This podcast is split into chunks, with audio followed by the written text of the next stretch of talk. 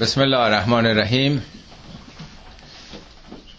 امروز به توفیق الهی سوره رعد رو آغاز می‌کنیم در آغاز سال نو سوره تازه ای رو هم شروع می‌کنیم. نام سوره رعد که سوره سیزدهمه از آیه سیزدهم گرفته شده. هم شماره سوره سیزدهمه و هم در آیه سیزدهم یسبح الرعد به همده مسئله رعد مطرح شده. حروف مقطعه این سوره الف لام میم راست. در جلسات قبل که سوره های مشابه بود درس کردم که شش سوره در قرآن با حروف مقطعه الف لام را آغاز میشن.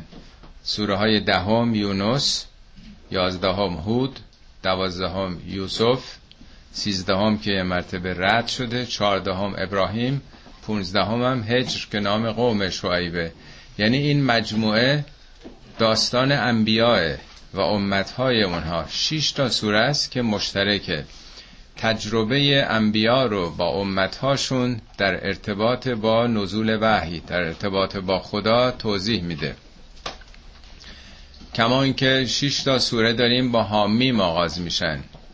سوره های حوامیم معروفن. سوره چهلم تا چهل و پنجم. اونها از تنزیل یعنی به تدریج نازل شدن این کتاب سخن میگن با هم ارتباط دارن و این سوره از نزول وحی بر پیامبران گذشته یعنی تجربه تاریخیه. در این وسط ناگهان سوره رد هم اسمش عوض شده. یعنی از شریعت رفته تو طبیعت.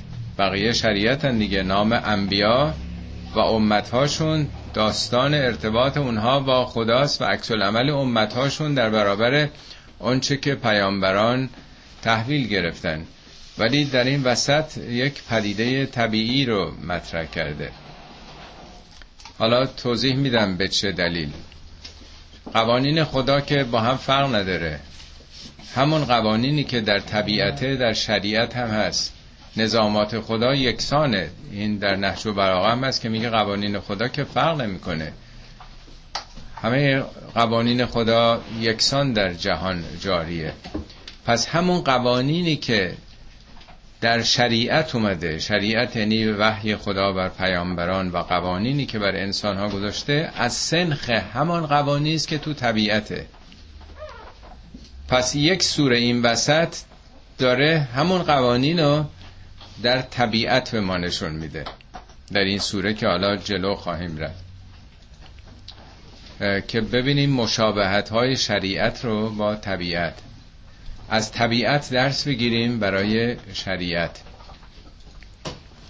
الف لام میم را تلک آیات الکتاب والذی انزل الیک من ربک الحق ولکن اکثر الناس لا یؤمنون. الف لام میم را رو که عرض کردم فقط این توضیح رو اضافه کنم که اون میمش چون پنج سوره دیگه فقط الف لام راست. این میمش ارتباط پیدا می‌کنه با سوره های دیگه ای که در حروف مقطعشون میم داره. مثل سوره های الف لام میم. سوره بقره سوره آل عمران سوره 29 هم 30 هم 31 هم 32 هم 6 تا سوره تو قرآن با الف لام میمه. 6 تا سوره با حا میمه. این با اون هم ارتباط داره. یا دو تا سوره طا سین میمه. یا عین سین قاف. با تمام سوره هایی که میم درش هست که ظاهرا 17 تا سوره است که میم دارن اینا مثل سیناپس های مغز که بیلیون ها ارتباط این سلول های مغز با هم دیگه دارن. سوره های قرآن هم از طریق این حروف مقطعه مشترکاتی با هم دیگه دارن. حالا در سوره مریم اگر از یاد نبرده باشین عرض کردم میگه مریم این سین قاف کاها یا این ساد که یه ارتباط داره با اون سوره ها هاش یاش عین صادش. اینا یک نوع به شبکه ارتباطیه. هم از نظر آمار عددی کارهایی که رشاد خلیفه کرده نشون میده. همه اینا مضربی از عدد 19 کما اینکه تعداد الف و لام و میم و ر در این سوره 1482 تاست که مضربی در عدد 19 خارج قسمت نداره. در این ترجمه که خدمتون دادم اینا هستش.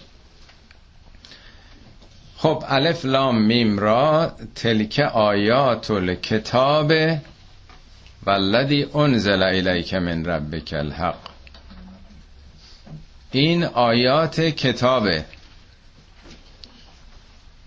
والذی انزل الیک و اون چی که بر تو نازل شده. اگه این واو نبود می‌شد چی؟ تلک آیات الکتاب الذی انزل الیک. این آیات کتابی است که بر تو نازل شده نیست؟ ولی راحت تر بود. ولی واو آمده جدا کرده. دو چیز اینجا مطرحه. یکی آیات کتابه یکی اونچه که بر تو نازل شده. منظور از کتاب چیه؟ چون اون موقع که کتاب به این شکل که مطالبی نوشته شده باشه چاپ شده باشه که وجود نداشت. کتاب یعنی مجموعه قوانین. در روزگار گذشته مردم که سواد نداشتن. چیزی که نوشته می‌شد یعنی قانون می‌شد. میگه کتب علیکم و سیام روزه بر شما نوشته شد. نوشته شد یعنی مکتوب شد. ثبت شد. ضبط شد. قانون شد. کتب علیکم القصاص. قصاص بر شما نوشته شد. کتب علیکم ازا حضر الموت الوسیه اون چیزا که نوشته می‌شد یعنی دیگه ثابت شده. اینا قانون شده. حالا یه قوانینی در شریعت در تورات در انجیل احکام در قرآن یه قوانینی هم در جهان وجود داره. این کلمه کتاب دیویس و سی بار در قرآن اومده. اشتباه نکنم. به معانی مختلفه ولی مفهوم اساسیش قوانین و نظاماته. اون چیزایی که ثبت و ضبط تو دنیا شده در علم خدا معین شده. پس این سوره از دو چیز صحبت می‌کنه. یکی کتاب یعنی قوانین یعنی نظامات. علم ما با علم باید اون نظامات رو بفهمیم. دوم ولذی انزل الیک من ربک اون چیزی که از جانب پروردگارت به تو نازل شده. پس اولی آیات تکوینی در کون و مکان در جهان هستی در طبیعت. دومی در شریعت. حالا این سوره دو چیزو داره میگه. این دوتا رو می‌خواد با هم مچ بکنه کنار هم بذاره. عرض کردم پنج تا سوره مشابه که کنار این آمدن راجع به شریعت داره صحبت می‌کنه. این سوره داره این دوتا رو با هم دیگه نشون میده که چگونه اینا با هم پیوند می‌خورن. میگه همونطوری که نزول باران داریم نزول وحی هم داریم. همینطوری که خدا پیامبران رو فرستاده ارسال کرده کلمه ارسال رو در مورد بادم به کار می‌بره. همینطوری که انسان ها به قدر ظرفیت خودشون می‌تونن از وحی مطلب رو بگیرن تو این سوره میگه در هم به قدر ظرفیت خودشون آب باران رو می‌گیرن. میگه یک فاعلیت خداست خدا از بالا میفرسه ولی ظرفیت و قابلیت هم باید باشه تا بنده بپذیره. تو این سورم مسئله رحم رو حاملگی رو مطرح می‌کنه به صلاح گرفتن نطفه و پرورش دادن. هم در واقع میگه که وقتی وحی نازل میشه کی می‌گیره این وحی رو؟ اون کسی که از همه بالاتره بلندتره اوج گرفته. تو این سوره از برق از سائقه. سائقه می‌زنه بلندترین ساختمان ها می‌گیرن. تخلیه میشه محتوای به اصطلاح الکتریسته القایی که در جو تولید شده. تمام مشابهت هایی که در پدیده های جوی وجود داره با عامل وحی نشون میده. مگه ما شب قدر نداریم که میگه نا انزلنا فی لیلت القدر یعنی هدایت هم قدر و اندازه است. در این سوره میگه که هر چیزی نزد خدا به اندازه است. فسالت اودیتون به قدرها دره هم به قدر رو اندازه آب رو جاری می‌کنن. تمام اون چیزی که خلاصه مربوط به شریعت میشه نشون میده تو طبیعت هم همونطوره. حالا دونه دونه بعد از آیات کتاب برای ما توضیح میده. اینا همه حقه. والذی انزل الیک من ربک الحق. اینا حقه. فکر نکنید یه حرفایی کسی زده. ولکن اکثر الناس لا یؤمنون. ولی بیشتر مردم باور نمی‌کنن. ایمان نمیارن به این حقایق. گرچه حقه همون خدایی که قوانین و نظامات طبیعت رو قرار داده شریعت رو قرار داده ولی بیشتر مردم باور نمی کنند اینها رو.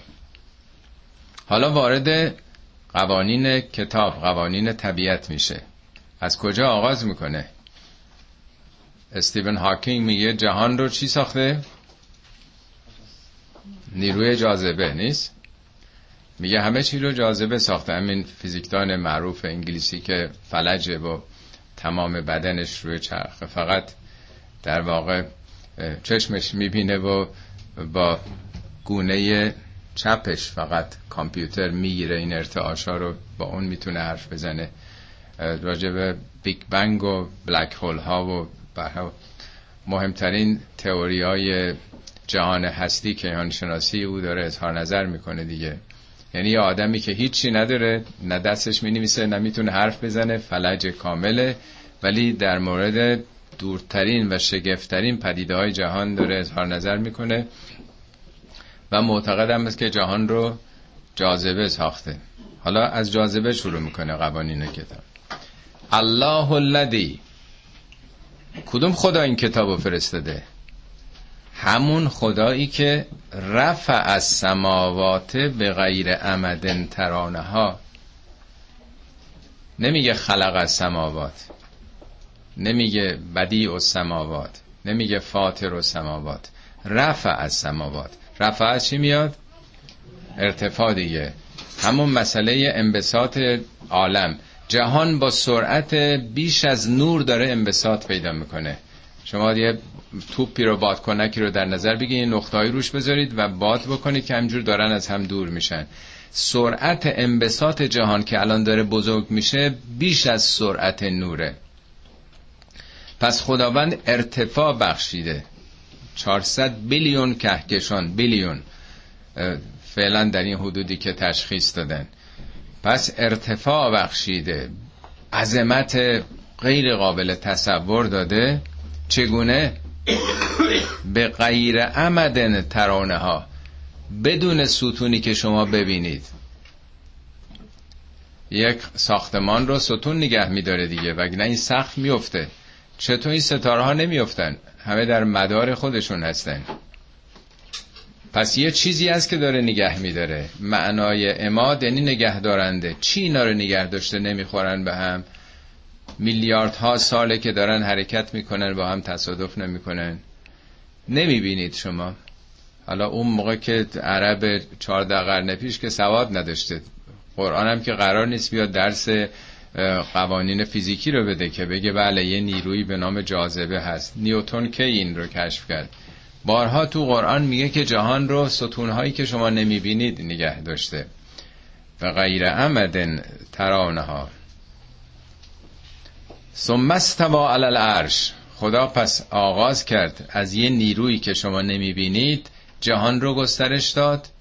اول از بیگ بنگ آغاز شد دیگه در حدود نمی‌دونم 13 14 بیلیون سال گذشته.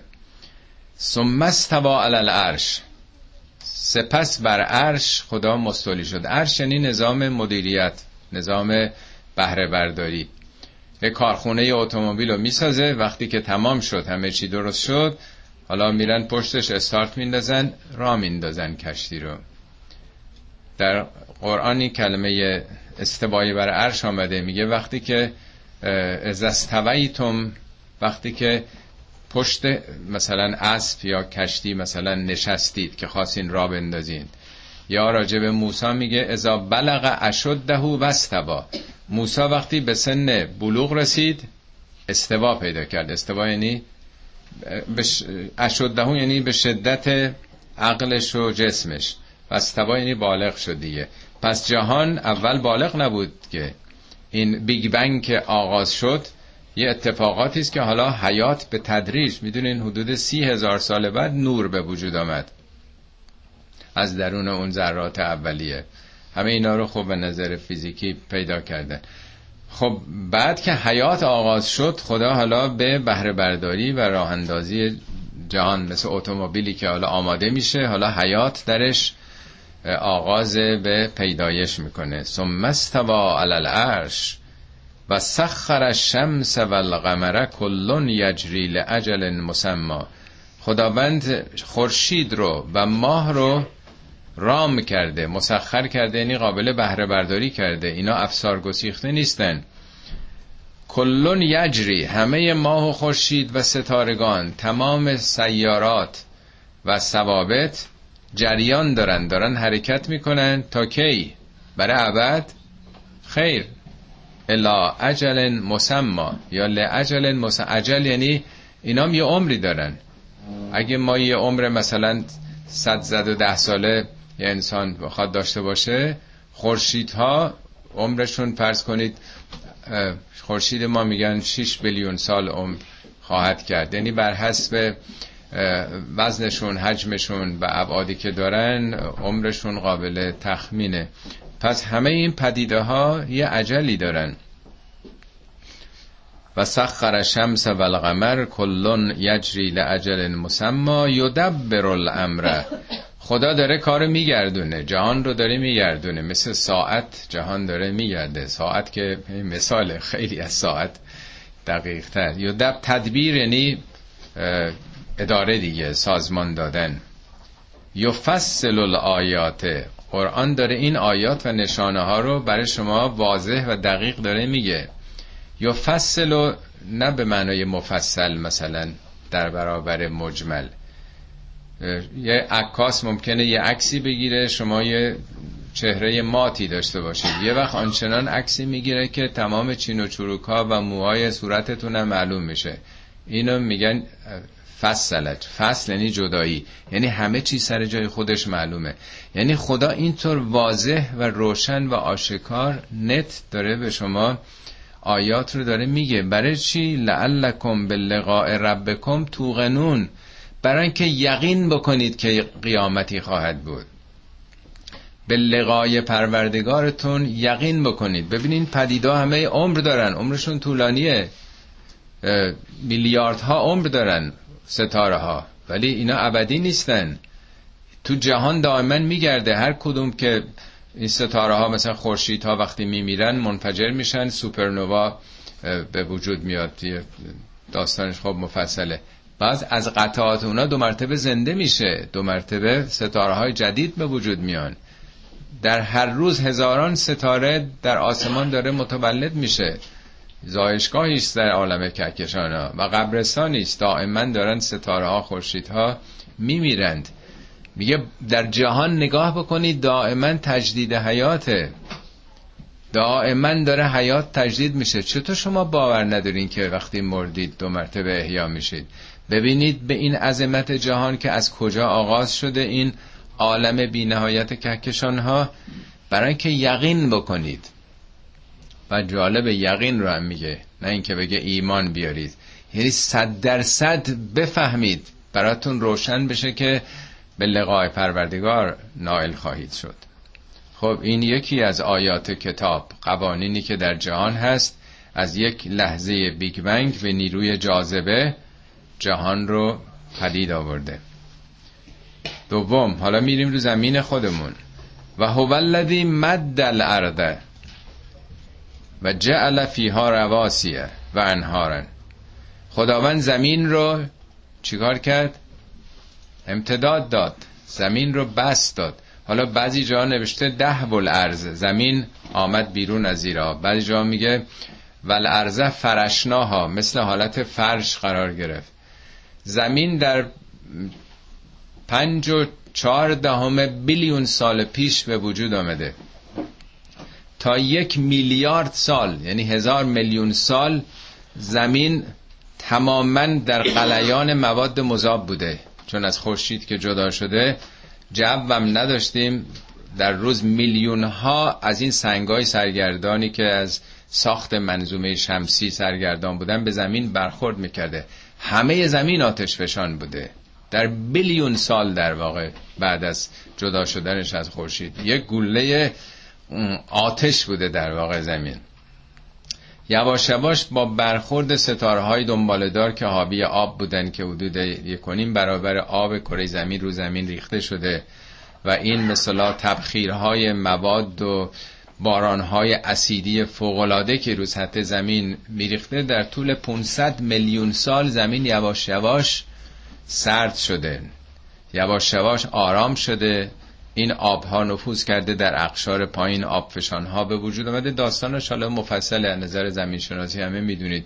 در یه دوران بسیار طولانی همه زمین رو دیگه آب گرفته بوده. بعدا به تدریج خشکی ها آمده بیرون و مد امتداد پیدا کرده. از زیر آب آمده بیرون. یه روایات ده گل ارزم شاد خونده باشین. میگن از اولین جاهایی که از آب بیرون آمده منطقه مکه. اینا تو روایات و اینا هست. حالا کاری به اون مسئله نداریم. حالا یا پیدا شدن خشکی ها رو داره میگه یواش یواش از اون اقیانوس مواد مذاب. همه زمین مثل اقیانوس با درجه چند هزار درجه سانتیگراد بوده دیگه. یا از زیر آب در آمدن. میگه نگاه کنید تاریخ جایی که دارین زندگی می‌کنید چه گذشته برش در طول میلیون ها سال. هو الذی مد الارض و جعل فیها رواسیه. خب این قاره هایی که به وجود آمدن مثل یه تخته که رو آب باشه این ور می‌رفتن دیگه. خدا لنگرهایی گذاشته. کوه ها رو میگه لنگر که اینها چون مثل میخ بعضی جا میگه اوتاد. اوتاد و تد یعنی میخ کوه رو میخ کرده که قاره ها رو نگر دارن. این چین و چروک ها در مواد مذاب زیرین هم رفتن. مثل کشتی که به صلاح لنگر میندازه قاره ها رو نگه داشتن. قاره ها البته حرکت می‌کنه ولی حرکتش سالی نمی‌دونم دو سه سانت دو سه اینچه نمی‌دونم چقدر. خیلی کم محسوس نیست.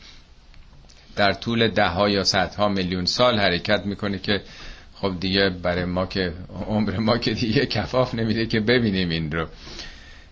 بر حال داستان این که چگونه حالا پوسته زمین شکل گرفت و کوه به وجود آمدن چین و چروک ها در سطح زمین حاصل شد و بعد ابتدا حالتهای باطلاقی داشت کره زمین. ولی بعدا نهرها پدید آمد که این آبها جریان پیدا کنه مثل کانال کشی سطح زمین رو آبیاری بکنن. تقسیم بشه این آب به سطوح مختلف زمین.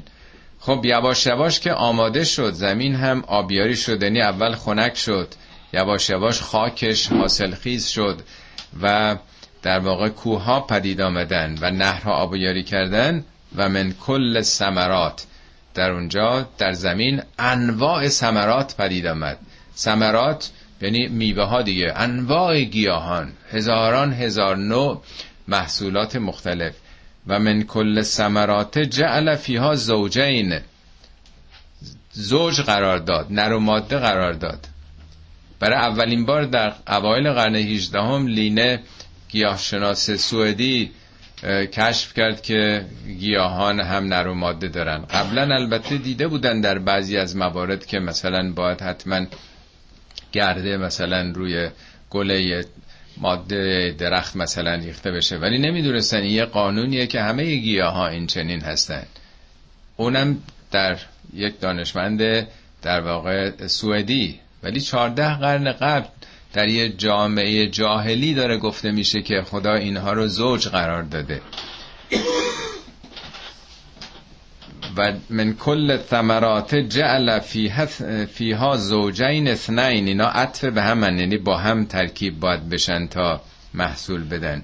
یقش لیلا نهاره شب رو روی روز میپوشونه. اگر قرار بود که شب نباشه درجه حرارت زمین الان در ماه اون قسمت هایی که مثلا جو نداره بین 100 تا 200 درجه سانتیگراد گرما. حرارت فوقالعاده می‌شد. اصلا امکان حیات نبود. ولی دائما داره گرم و سرد میشه. برای اینکه باد به وجود بیاد بادم ابرها رو به حرکت بیاد در بیاره و بارندگی باشه و سطح زمین آبیاری بشه. یعنی شب و روز رو به تناوب خدا قرار داد. ان فی ذالک لآیات. در این مسئله این لامش تأکیده. اونم نه آیه آیات جمعه. بس نشانه هاست. خیلی علامته. البته برای کی؟ لقوم یتفکرون. برای مردمی که اندیشه بکنند تفکر بکنند. یعنی آدم تا اندیشه نکنه در پدیده هایی که پیرامونش هست چیزی نمی‌فهمه. اگه اندیشه بکنید در همین پیدایش زمین که زمین در پنج و چهار دهم بیلیون سال پیش کجا بوده؟ چی بوده؟ چه ادواری گذشته از نظر زمین شناسی دورانهای مختلفی که گذشته بر زمین. چطور شده که ما به اینجا رسیدیم؟ ما که تازه رو کار زمین آمدیم. یه بار عرض کردم که اگه عمر کره زمین رو یک سال فرض بکنیم از زمان پیامبر ما 1400 سال پیش تا حالا سه ثانیه است فقط. سه ثانیه. یعنی انقدر دوران ما کوتاه. در عمر یک ساله کره زمین 1400 سال ما سه ثانیه است. خب پس ما باید بفهمیم که چه گذشته. اینا آیه است ولی برای زمین شناسا برای دیرین شناسا برای کسانی که دانش داشته باشن. حالا رو کره زمین یه بحث دیگه. و فی الارض قطع متجاورات در همین کره زمین قطعات مختلفه. شما ده acre اینجا دارید یه کسی 20 acre اونجا داره یا تو دهات و روستای ایران 100 متر اینجا یکی داره اون یکی دهاتی 100 متر اینور این هندونه میکاره اون خربوزه میکاره این نمی‌دونم سبزیجات میکاره. یه خاک دیگه نیست قطعات مجاور هم دیگه. یعنی خاک یه جور که نیستش. فل ارض قطع متجاوراتون و جناتون من اعناب. و در این خاک های مجاور هم دیگه زمین های مجاور هم دیگه. باغ از انگور یعنی تاکستان ها اونم نه یه جور انگور. ما تو ایران 63 64 نوع انگور داریم. و زرعون و زراعت هایی زراعت هم هزاران نوع زراعت هست گندم جو نمی‌دونم لوبیاس هر چی فکر کنید و نخیلون انواع خرماها. سنوانون و غیر سنوانن. سنوان یعنی از یه ریشه یه تنه در اومده یا نه از یه ریشه چند تا تنه در اومده. دیدین بعضی وقت در رو زمین چند تا شاخه رو زمین داره یه درخت در میاد. یعنی یکی دو نیستش. درختها با حالتهای مختلف. بعضی هم گفتن منظور مثلا این پیونده. دیدین بعضی ها مثلا درخت آلبالوه یه شاخش رو گیلاس می‌کنن. یک گیلاس مثلا مشهدی یک رو گیلاس نمی‌دونم زرد یکی رو قرمز. یعنی یه درخته ولی هر شاخش بر حسب اون پیوندی که پوستی که میدن ببینید چه حیرت آوره واقعا. یه تنه یه درخت با یه پوست کوچیک که پیوند میدن یه محصول دیگه میده. بعضیاش آلبالو گیلاسن بعضی آلبالو گیلاسن و انواع مختلف. میگه از یه تنه از یه ریشه با تنوع مختلف دارن میان میان. یسقا به ما واحد با یه آب دارن آبیاری میشن. سقایت یعنی آبیاری. با وجود این و نفضل بعضها علا بعضن فل اکل از نظر اکل اکل یعنی خوردنی دیگه نیست. مزهشون با هم متفاوته. بابا یه خاکه یه آبه. ولی بر حسب اینکه چه بذری رو چه تخمی رو شما کاشته باشید چه قلمی رو زده باشید که از نظر ژنتیکی اون اطلاعات ژنتیکیش فرق داشته باشه از همین آب و خاک واحد نه که سیب و گلابی تنها صد جور سیب صد جور گلابی می‌تونه در بیاد. یکسان نیستن همه اینا. همه اینها که میگن که جهان خودش روی ضرورت های طبیعت به طور تصادفی به وجود آمده این تفاوت های ژنتیکی از کجا پدید آمده؟ کی این قوانین و نظامات رو گذاشته که از یه آب و خاک واحد به اصطلاح میگن کسرت در وحدت؟ یه آبه یه خاکه. همطور که یه خداست ولی این همه آفرینش کسرت در وحدت و وحدت در کسرت همه اینا با هم یک نظام داره. واحدن در واقع.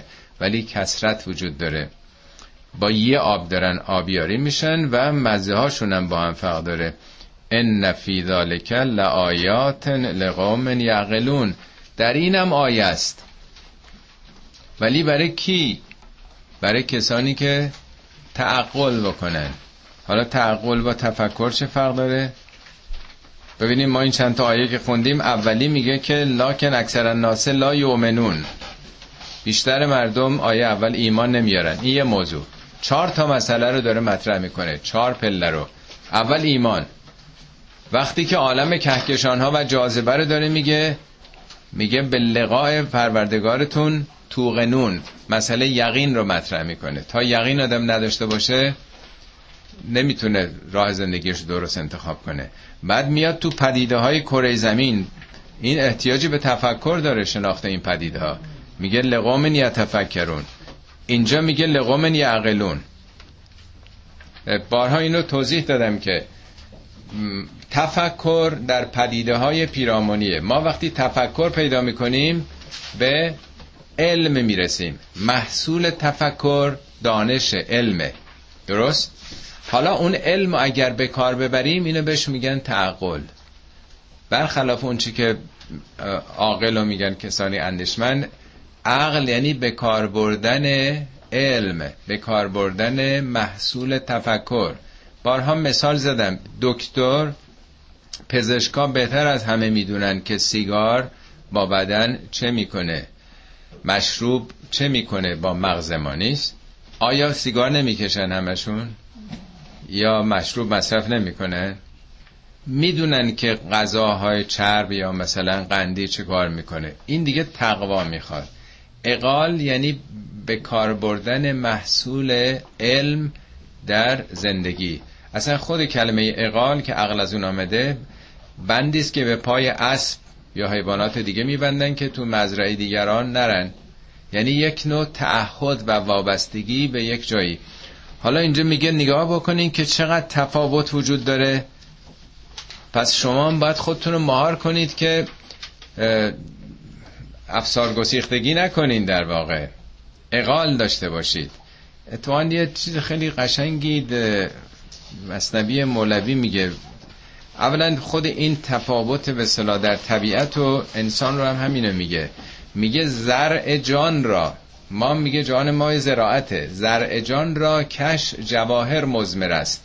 در زمیر شما جواهر خاک وجودتون. ابر رحمت پرز آب کوسر است. ابر رحمت خدام که آب کوسر پس خاک وجود تو جواهر باران رحمت هم که هست. پس بجم رو بدین بالا و پستی ها دو تا شبی تشنه حرارت را گرو. یکی این نکته است که مطرح می‌کنه یکی این تفاوت که وجود داره. میگه هر دوگون زنبور خوردند از محل. لیک شد زان نیش و زین دیگر اصل زنبورای زرد هستش که فقط نیشن. هر دو از یه جا می‌خورن. هر دو گون آهو گیا خوردند و آب زین یکی سرگین شد و زان مشک ناب. یکی فقط فضولاته یکی مشک ناب میده آهو. میگه هر دو نی خوردند از یک آبخور این نیایی که وجود داره. این یکی خالی و آن پر از شکر؟ یکی نیست که شکر داره یکی تو خالیه دیگه. هر دو یه آب می‌خورن. صد هزاران این چنین اشباه بین. فرقشان هفتاد ساله راه بین. این خورد یعنی آدما رو میگه این خورد گردد پلیدی زور جدا. آن خورد گردد همه نور خدا. محصول اون چی که می‌خوره از آدم چیه؟ این فقط کارخونه هضم کردن و دفع کردنه ولی یکی انرژی که از غذا به وجود میاره نور خدا در رفتارش دیده میشه. این زمین پاک و آن شورست و بد آن فرشته پاک و آن دیوست و دد. همه از یک خاک هستیم. ولی چطور بعضیا فرشته صفت میشن؟ بعضیا دد صفت در واقع. خب ملازم فهمد که حالا آیات کتاب و دونه دونه داره میگه دیگه. از بالا شروع کرده جاذبه که جهان رو پدید آورد بعد سرنوشت کره زمین. حالا تو خاک زمین این تنوع فیزیکی و شیمیایی که در دل خاک وجود داره. و این تعجب فعجب قولهم اذا کنا ترابا انا لفی خلق جدید پیامبر تعجب می‌کنی از این شگفتی ها تعجب از آدمایی است که این حقایق رو دارن می‌بینن بعد میگن ما وقتی مردیم پوسیده شدیم بازم زنده میشیم. مگه این جهان کجا به وجود آمده؟ مگه غیر از این یه بیگ بنگی بوده؟ این عالم عظیم حیرت آور کهکشان چگونه پدید آمده؟ میگه چطور چشمتون رو بستین به این مدیریت های شگفت آور جهان هستی؟ فعج اگه تعجب می‌کنی این تعجبه که قولهم به این گفتار اونها اعزا کننا ترابن ما خاک وقتی شدیم اعنا لفی خلق جدید. دو مرتبه خلقت جدیدی. فکر می‌کنم وقتی خاک شدیم از بین رفتیم همه اینا تو خاک داره در میاد.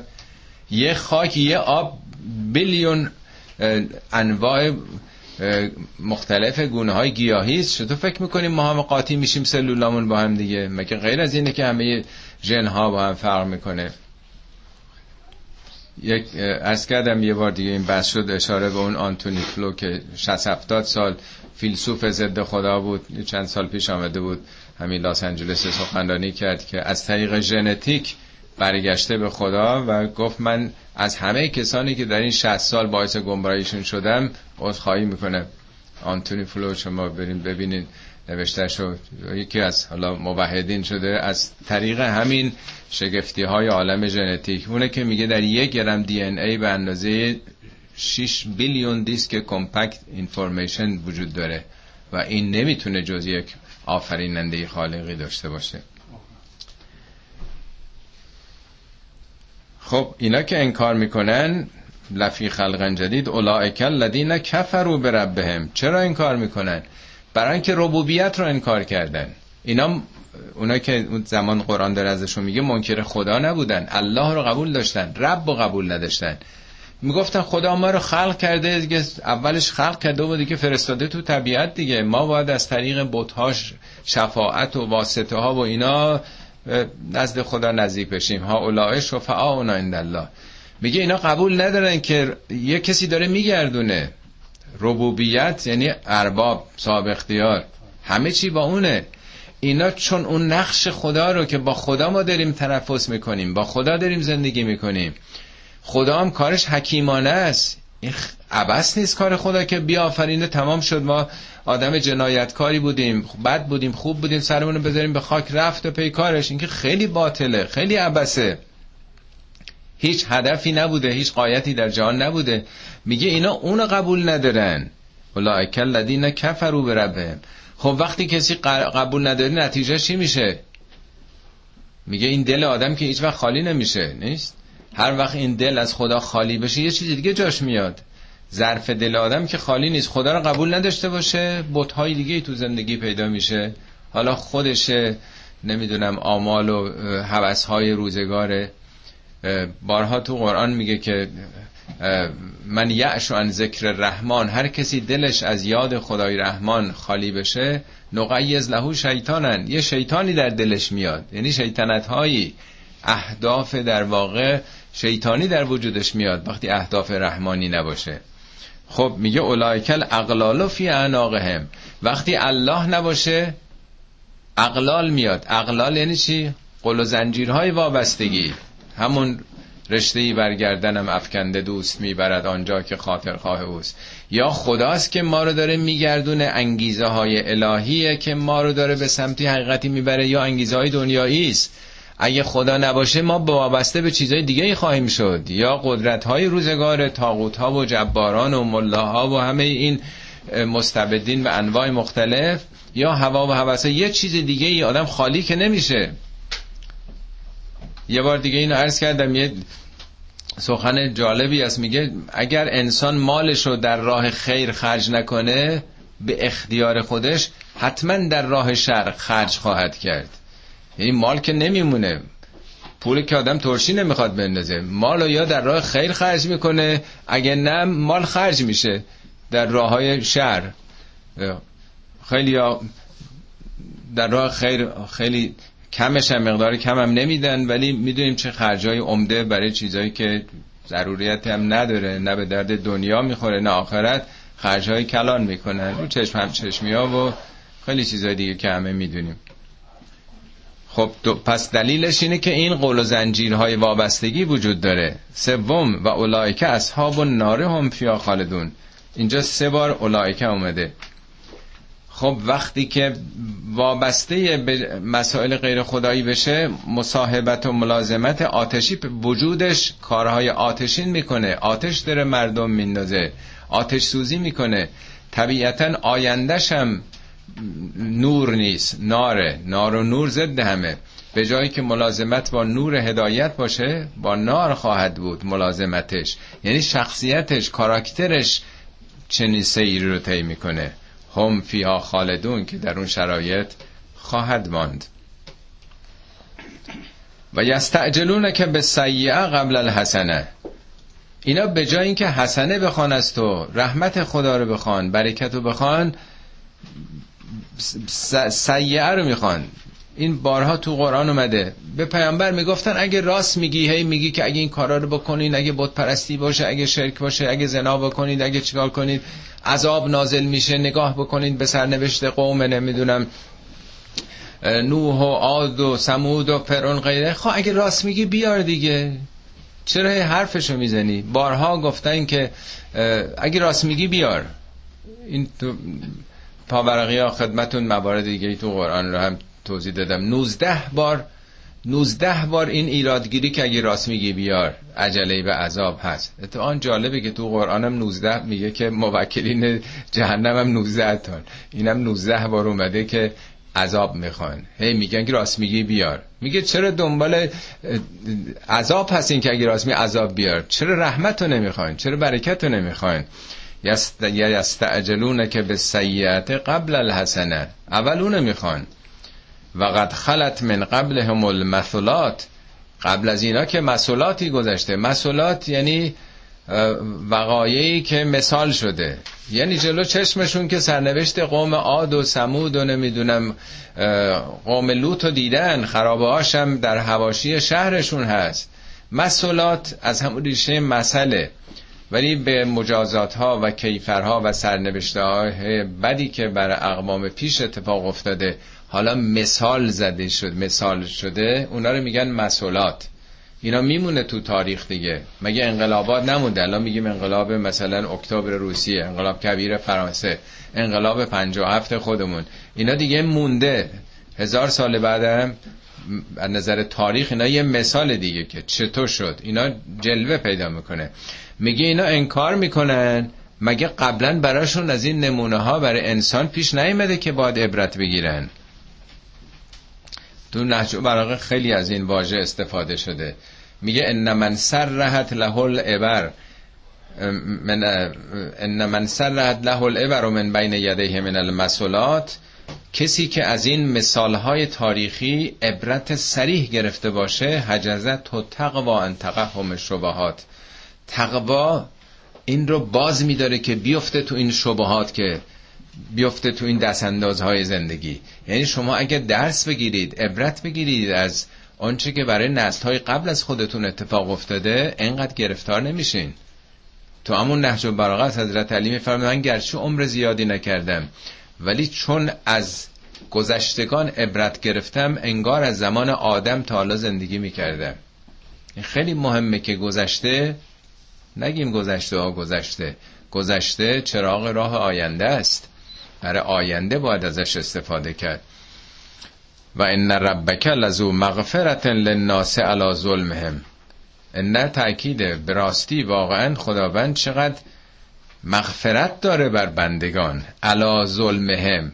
علا رغم ظلمشون. با ظلم یعنی چیزی رو در جای خودش آدم قرار نده. با وجود اینکه همه نعمت ها از جانب خدا همچین پیشینه ای پیدایش حیات داشته کجا دارن میرن؟ همه رو دارن انکار می‌کنن. با وجود این خدا چقدر مغفرت چقدر آمرزش داره با وجود این ظلمشون. و ان ربک لشدید العقاب در ذم پروردگارت شدید العقاب هم هست. عقاب یعنی اون چی که در عقبش میاد. یعنی این کارا نتیجه خودش داره. تعقیب یعنی دنبالش هر کاری که می‌کنید هر عملی یک عکس عملی داره ریاکشنی داره. آخر سال وقتی برسه اینا تعقیبشه دیگه دنبالش خواهد اومد و یقول الذین کفروا لولا انزل علیه آیتون من ربهی. اون کسانی که انکار کردن این حقایق رو این بارها تو این سوره تکرار میشه. میگن که لولا انزل علیه آیتون من ربهی. چرا معجزه نداره؟ موسی معجزه داشت عیسی معجزه داشت. یعنی این قرآن و این حرفا رو آیه نمی‌دیدن. معجزه نمیدن دنبال بهانه بودن. یه چیزی بیاد که لمس کنیم ببینیمش تاچ کنیمش. انما انت منذرون. تو فقط یه هشدار دهنده ای و لکل قوم هاد. هر قومی هادی داشته هدایتگر داشته. بنابراین طبیعیه که خدا برای هدایت بندگانش کسی رو بفرسته. هر قومی هدایت داشته. البته نه اینکه پیامبر حتما داشته باشه. یه بار دیگه این سوره رو توضیح می‌دادم. عرض کردم ماندلا تو خاطراتش هست. تو اون قبیله که زندگی می‌کرده یه معلم شدم بی سواد بوده. تو خاطراتش هست. میگه من همه زندگی مدیون اون هستم. تعلیماتی که تو اون دوران بچگی میده. حالا یه نفر توی قبیله افریقایی که پیامبر نیست ولی حاده حادیه.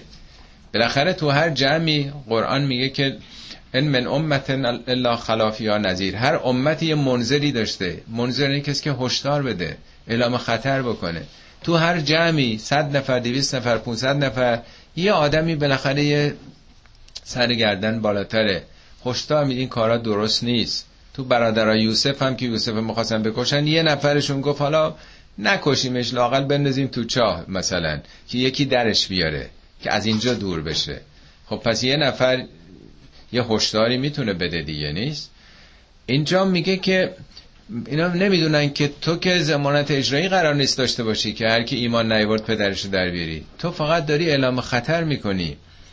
برای هر قومی هم یک کسی بوده که هدایت بکنه؟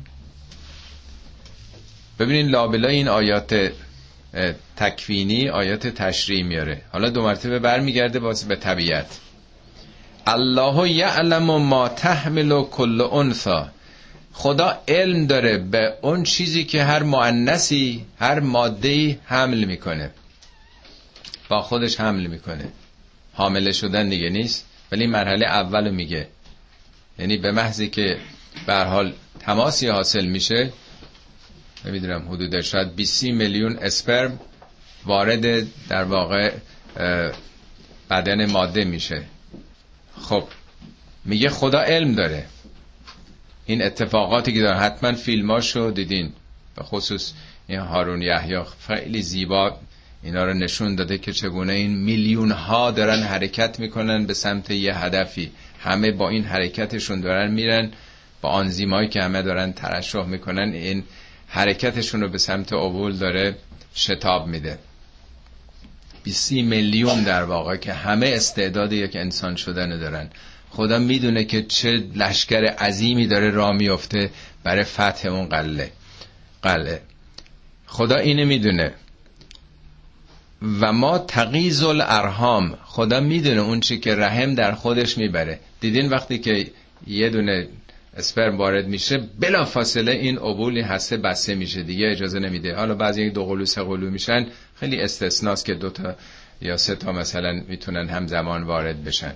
هم هسته عبول بسته میشه و هم بلا فاصله که بسته بشه رحم می‌گیره این رو. دیگه هزار دفعه باید بالا پایین دادم به پره تا کنده بشه. یعنی کاملا در خودش می‌بره. این کلمه تقیزو یعنی فرو برده. این دوباره این واژه اومده یکم راجع به فرو نشستن آب طوفان نوحه میگه قیز الما آب دیگه یواش یواش نشست. در خودش زمین فرو برد. همینطور که زمین در خودش فرو می‌بره رحمم فرو می‌بره. این نطفه رو در واقع تحویل می‌گیره. و بعد چی کار می‌کنه؟ و ما تزداد و اضافه می‌کنه. دیگه از اون به بعد نقش معنس خب مواد غذایی داره به این میرسونه استعدادهای به صلاح خودشو داره میده هی اضافه میشه. اول یه سلوله. قاعدتا هر چیزی باید مثل خودش بسازه. یکی میشه دو تا دو تا میشه چهار تا چهار تا میشه هشت تا تصاعدی میره بالا. ما چشم داریم گوش داریم کبد داریم کلیه داریم قلب داریم سفیدی چشم تخم چشم ناخون پوست. اینا مطابق چه نقشه یکی باید مثل خودش بسازه. چطور شده که استاپ زده میشه؟ ساخت سلولای استخوانی کافیه حالا گوشت حالا پوست. از کجا این برنامه ها اومده؟ اون یه دونه اسپرمی که وارد شده این دریای اطلاعات از کجا برده که حالا فرمان هست که چی بسازن؟ اگه قراره که دو اتفاقی استثنا باشه این اطلاعات از کجا اومده؟ و کل شیء عنده به مقدار هر چیزی نزد خدا رو مقداره. مگه ما شب قدرم نداریم؟ اینجا هم داره میگه رو مقداره. پس این طبیعت و شریعت اینجور مثمه. اصلا آیات زیادی در قرآن میگه. میگه ان من شیء اصلا چیزی وجود نداره. الا عندنا خزائنه و ما ننزله الا بقدر. گنجینش پیش ماست. رو اندازه میفرسیم همه چی رو قدر و اندازه است در جهان. تمام موجودات تمام فعل و فعالات طراحی شده است. هندسه و حساب و کتاب و قدر و اندازه داره. خب اینم یکی دیگه از آیات تکوین نظامات خدا. عالم الغیب و شهادت الکبیر المتعال. خداوند دانای غیبه غیب یعنی هر چیزی که برای شما قایبه همه اونا که قایبه توی رحم این اتفاقاتی که داره میفته سه تا پرده است. هم شکمه هم پرده رحمه و همون پرده که بچه دورش هستش. در سه تاریکی ظلمات ظلمات سلاسون سه تاریکی تو اون تاریکی ها غیبه بر ما. ما چه می‌دونیم چه خبره؟ خدا داره این کارا رو می‌کنه. اون تو چشمم نیازی نداره تو اون تاریکی ولی خدا چشمم براش گذاشته که یه روز میاد بیرون فعال بشه. خداوند هم عالم الغیب و شهادت و هم کبیر المتعال از هر چیزی بزرگتر و برتر از چی که تصور کنیم. خب خدایی که اینجوری این نظامات رو در این تاریکی ها آفریده سواء منکم. من اثر القول. حالا اگه شما می‌خوان در گوشی صحبت کنین اثر سر پنهانی. فکر می‌کنی خدا نفهمید؟ چون بیخ گوشی گفتی کسی هم نفهمید. یا تنهایی بردی بهش گفتی فکر کردی خدا هم نفهمید. برای خدا چه فرق می‌کنه؟ می‌خوای در گوشی بگو پنهانی بگو یا من جهره بهی جهره یعنی با صدای بلند گفتن. ما فکر کنیم اون چی که بلند گفتیم بقیه فهمیدن خدا هم فهمید. حالا که مخفی بوده نفهمیده. و من هو مستخفن باللیل. اون کسی که در شب مخفی شده یا مخفی خواسته بکنه یعنی از پرده و تاریکی شب استفاده بکنه. توتهی بکنه. یا نه در پرده شب خوابیده تو خونه است و ساربون به نهار یا اون کسی که سارب یعنی به سرعت داره میره در تلاش و تکاپوه. برای خدا چه فرق می‌کنه؟ بلند بگو آهسته بگو. تو تاریکی کار انجام بده تو روشنایی خورشید انجام بده. خدا در وجود خودت خبر داره سلولات. ببین اینا داره می‌خواد این قیاسه به نفس بشری ها رو دور کنه که چجوری درجه به خدا دارین فکر می‌کنید. خداشناسی جهانبینی و انسانشناسیتون چگونه است؟ لهو معقبات من بین یدیه و من خلفه. برای او یعنی برای انسان معقبات من بین یدیه و من خلفه. برای خدا معقباتی از پیش رو و پشت سر هست. معقبات یعنی تعقیب می‌کنن شما رو. یعنی خدا فرشتگانی بر شما گمارده که شما رو دارن حفظ می‌کنن از امر خدا. امر خدا چیه؟ قوانین و نظاماتی گذاشته هر کسی را خطا بره نتیجهش رو می‌گیره دیگه. ولی چرا ما نمی‌گیریم؟ یه عمرم ضد خدایی ممکنه عمل بکنیم ظلم و ستم بکنیم. چه عاملی باعث شده که ما رو حفظ کرده؟ همون مکانیزمی است که مهلت بهش میگن. فمهل الکافرین امهلهم رو بر میگه ولولا کلمت الفصل اگه این قانون مندی نبود هر کوچکترین گناهی کرده بودین دامنتون رو می‌گرفت. این قانون علت و معلولی. پس چرا اتفاق نمیفته خدا مکانیزمی گذاشته که ما یه عمری فرصت داریم. مثل مدرسه ای که از روز اول اگه کسی بخواد خطا کنه بیرونش بکنن تا اینکه بگن نه یه عمر یک سال بهت وقت میدیم. تا آخر سال می‌تونی جبران بکنی. میگه نیروهایی است که جان ما رو نمی‌گیره. ما رو خداوند تا پایان عمر حفظ کرده. معقباتی گذاشته. من بین یده یعنی مقابلتون و من خلفه پشت سر یعنی همه طرفتون. خدا جانتون و حیاتتون رو حفظ کرده در برابر اعمال. حالا قوانین رو ما به هم می‌زنیم تغذیه نامناسبی یا تصادف می‌کنیم. اونا دیگه خودمون داریم نظامات رو به هم می‌زنیم. ان الله لا یغیر ما بقوم حتی یغیروا ما به انفسهم خدا وضع هیچ ملتی رو تغییر نمیده مگر اینکه خودشون اون چی که مربوط به نفسانیاتشون هست تغییر بدن. این از کلیدی ترین آیات اجتماعی قرآنه. کمتر آیه به این اهمیت از نظر چیزایی که ما بهش توجه داریم لاقل به ذهن ما رسیده. این دو بار تو قرآن با دو تا به صلاح عبارت مختلف آمده.